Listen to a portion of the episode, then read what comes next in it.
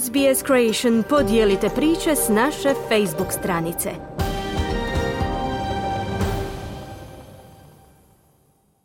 Slušate radio SBS na hrvatskom jeziku, ja sam Mirna Primorac. Kako se nastavlja ovogodišnji COP27, klimatski samit Ujedinjenih naroda u Egiptu, također se postavljaju pitanja o tome hoće li se dogoditi ikakva značajna promjena.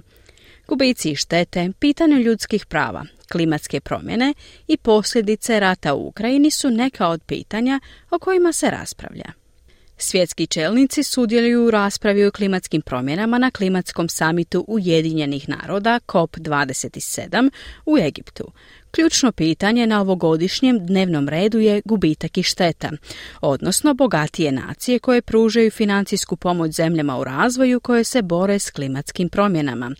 Glavni tajnik Ujedinjenih naroda Antonio Guterres otvorio je konferenciju upozoravajući da bi zemlje mogle potpisati pakt o klimatskoj solidarnosti ili pakt o kolektivnom samoubojstvu.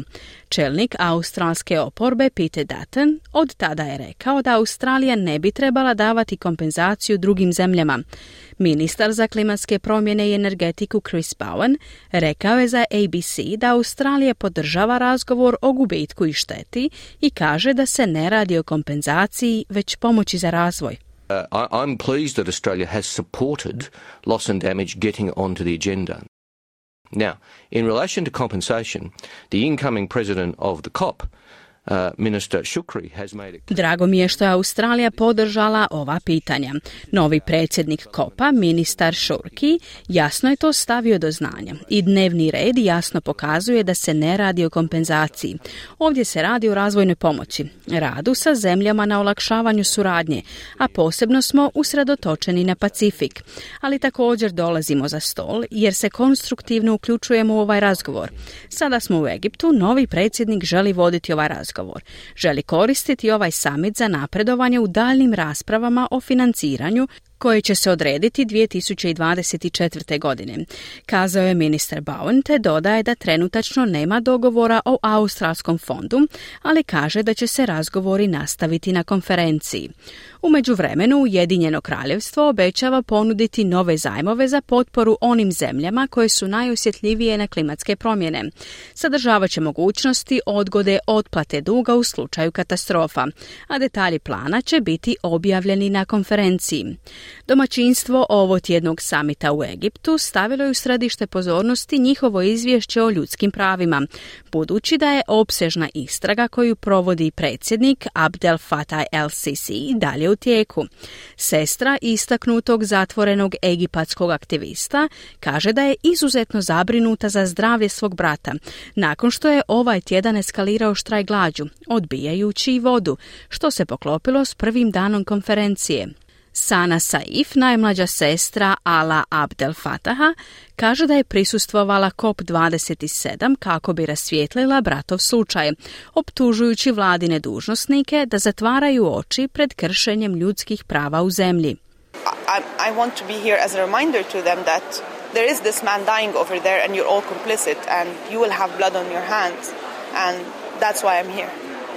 Želim biti ovdje kao podsjetnik njima, vladinim dužnosnicima, da jedan čovjek umire i da ste svi vi suučesnici i da ćete imati krv na svojim rukama, kazala je Sana Seif.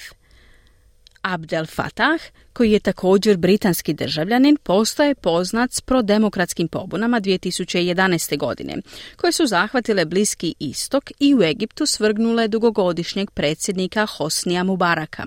U međuvremenu je palestinski premijer Mohamed Sajteh na klimatskom samitu COP27 optužio Izrael za krađu palestinskih prirodnih resursa i uništavanje prirode na svojim okupiranim teritorijima.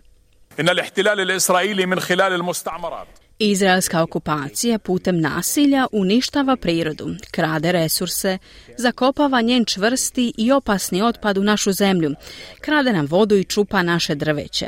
Izraelska okupacija sa svojim cijelim kolonijalnim sustavom godišnje izvuče 41 milijardu dolara iz naših nacionalnih kapaciteta. Uz iscrpljivanje naših vodnih resursa, jer imamo deficit vode do 135 milijuna kubičnih metara godišnje, a palestinci troše trećinu vode koju troše Izraelci, kazao je palestinski premijer. On također tvrdi da je od 1967. godine iščupano 800 tisuća stabala maslina. A ukrajinski predsjednik Voldomir Zelenski obratio se samitu Ujedinjenih naroda, rekavši da su pitanja koja je donio rat u Ukrajini, globalna kriza hrane i energije, spriječila sposobnost svjetskih čelnika da se usredotoče na klimatske promjene.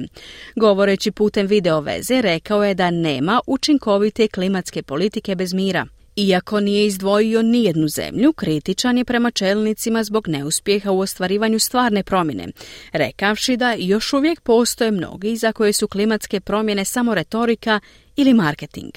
Neki dužnosnici Ujedinjenih naroda izražavaju slične osjećaje, upozoravajući u novom izvješću da naftne kompanije koje se obvezuju smanjiti emisije na neto nultu stopu emisija moraju osigurati da imaju vjerodostojne planove, a ne da samo daju lažna obećanja.